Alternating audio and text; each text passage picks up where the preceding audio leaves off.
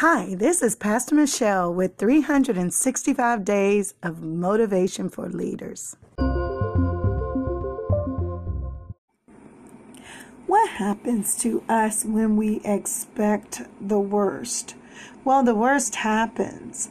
I think uh, for most of us, we can all agree that we were not prepared um, going into a pandemic expecting the worst, right?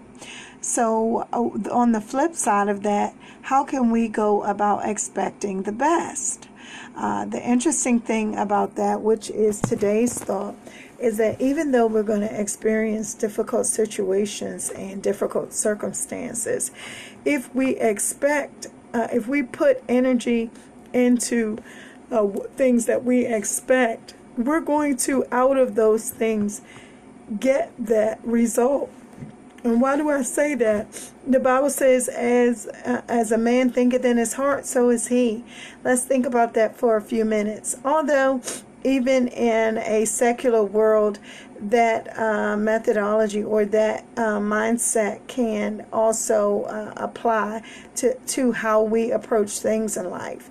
You think about it. You may start your life one way and find yourself on a road of uncertainty. Maybe it's in a marriage breakup, or maybe a situation where you lose a child, or something happens and you weren't quite prepared for it. But I've learned that in life, attitude is altitude, and you can pretty much determine where you go based on where your mental capacity uh, can go. So today's thought is very simple expect the best rather than the worst. Expecting the best is almost willing it into existence. Talk to you soon.